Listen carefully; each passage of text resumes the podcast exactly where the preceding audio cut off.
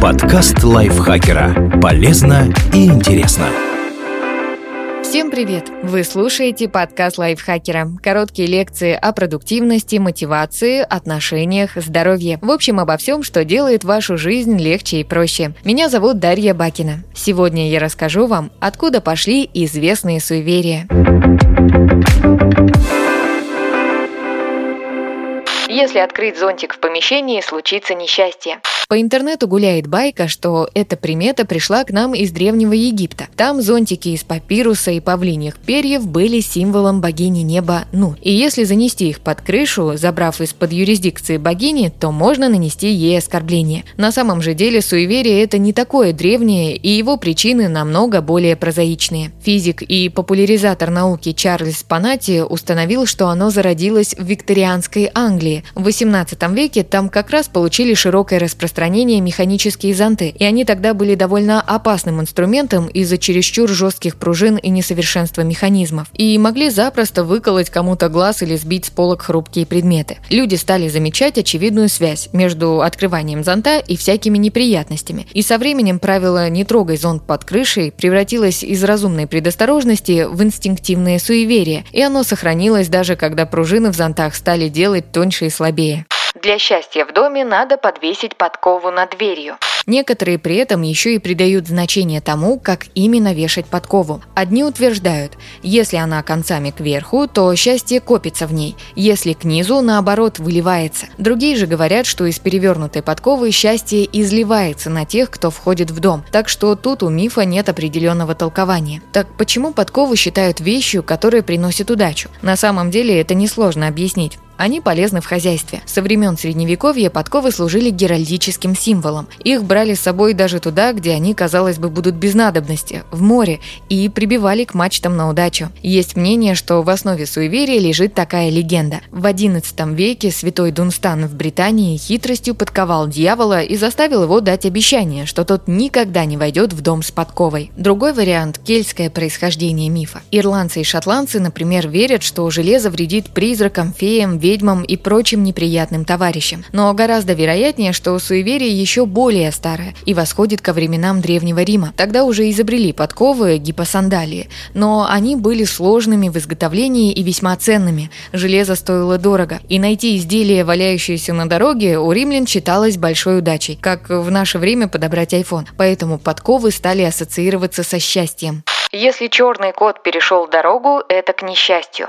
Миф о том, что черные коты связаны с колдовством, имеет древние корни. В античном мире, например, этих животных связывали с богиней Луны, ночи и магии – Гекатой. Но по-настоящему с темными силами они стали ассоциироваться в Средневековье. Папа Григорий IX 13 июня 1233 года издал булу «Vox in Rama», в которой между делом обозначил черных кошек как сатанинских животных. Вообще этот документ был направлен на то, чтобы чтобы подавить растущий культ еретиков-люцифериан в Германии. Но паства приняла указы понтифика слишком серьезно и решила, что неплохо бы поджигать не только вероотступников, но и кошек. Великое истребление кошек продолжалось с 13 по 17 век, и есть теория, что именно оно спровоцировало распространение крыс и последующую эпидемию чумы. Правда, это заблуждение. Как бы то ни было, со времен Средневековья черные кошки считаются спутниками и помощниками ведьм, созданиями, несущими несчастье.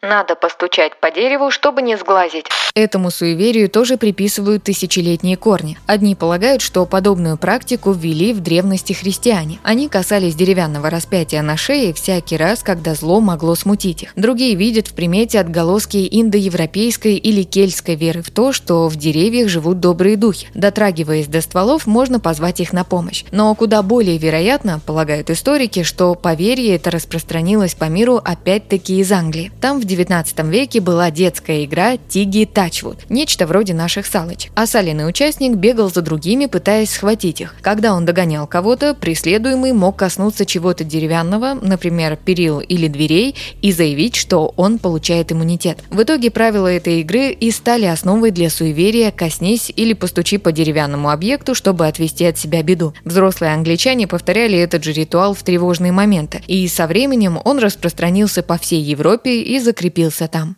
Число 13 несчастливое. Вера в опасность этого числа настолько распространена, что даже получила свое название – трискай-декафобия. Из-за нее, например, в гостиницах Нью-Йорка нет 13 этажа, он маркируется как 12А. Некоторые средневековые богословы связывали это число с количеством апостолов, которые присутствовали на Тайной вечере. Последним, 13-м, якобы был Иуда, предавший Иисуса. Хотя на самом деле в Библии ничего не сказано касательно того, в каком порядке апостолы приходили на ужин с Мессией. Но более вероятно, Вероятно, полагает историк и фольклорист Дональд Доси, что треска и декафобия носят не христианские, а языческие корни. Есть такой скандинавский миф. Бог обмана Локи пришел в качестве 13-го гостя на пир богов Вальгале и вложил в руки слепому асу Хёду стрелу с наконечником из амела. И тот нечаянно убил ею всеобщего любимца Бальдера. И благодаря этой легенде сначала по Европе, а потом по всему миру распространилась вера, что число 13 несчастливое, да и амела приносит горе.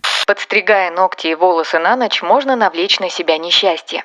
Запрет на подстригание волос и ногтей после захода солнца очень древний и существует во многих культурах по всему миру, от Европы до Японии. Историк Брюс Линкольн отследил его происхождение вплоть до первого тысячелетия до нашей эры. В зороастрийских текстах сохранилось предупреждение верховного божества Ахурамазды, что из волос и ногтей, брошенных без надлежащего захоронения, рождаются девы – демоны. Поэтому с обрезками следовало обращаться с осторожностью. Ну а еще маникюрными ножницами в темноте легко порезаться или ткнуть себе в глаз. А это куда неприятнее, чем какие-то там девы. Спасибо Дмитрию Сашко за этот текст. Подписывайтесь на подкаст Лайфхакера на всех платформах, чтобы не пропустить новые эпизоды. Ставьте ему лайки и звездочки. Это помогает узнать о нас новым слушателям. Свои впечатления о выпуске оставляйте в комментариях или отзывах в приложении. А еще слушайте наш кулинарный подкаст «Время есть». В нем мы говорим, как выбирать, хранить и готовить разные продукты. Ссылка на него будет в описании. На этом я с вами прощаюсь. Пока. Подкаст Лайфхакера. Полезно и интересно.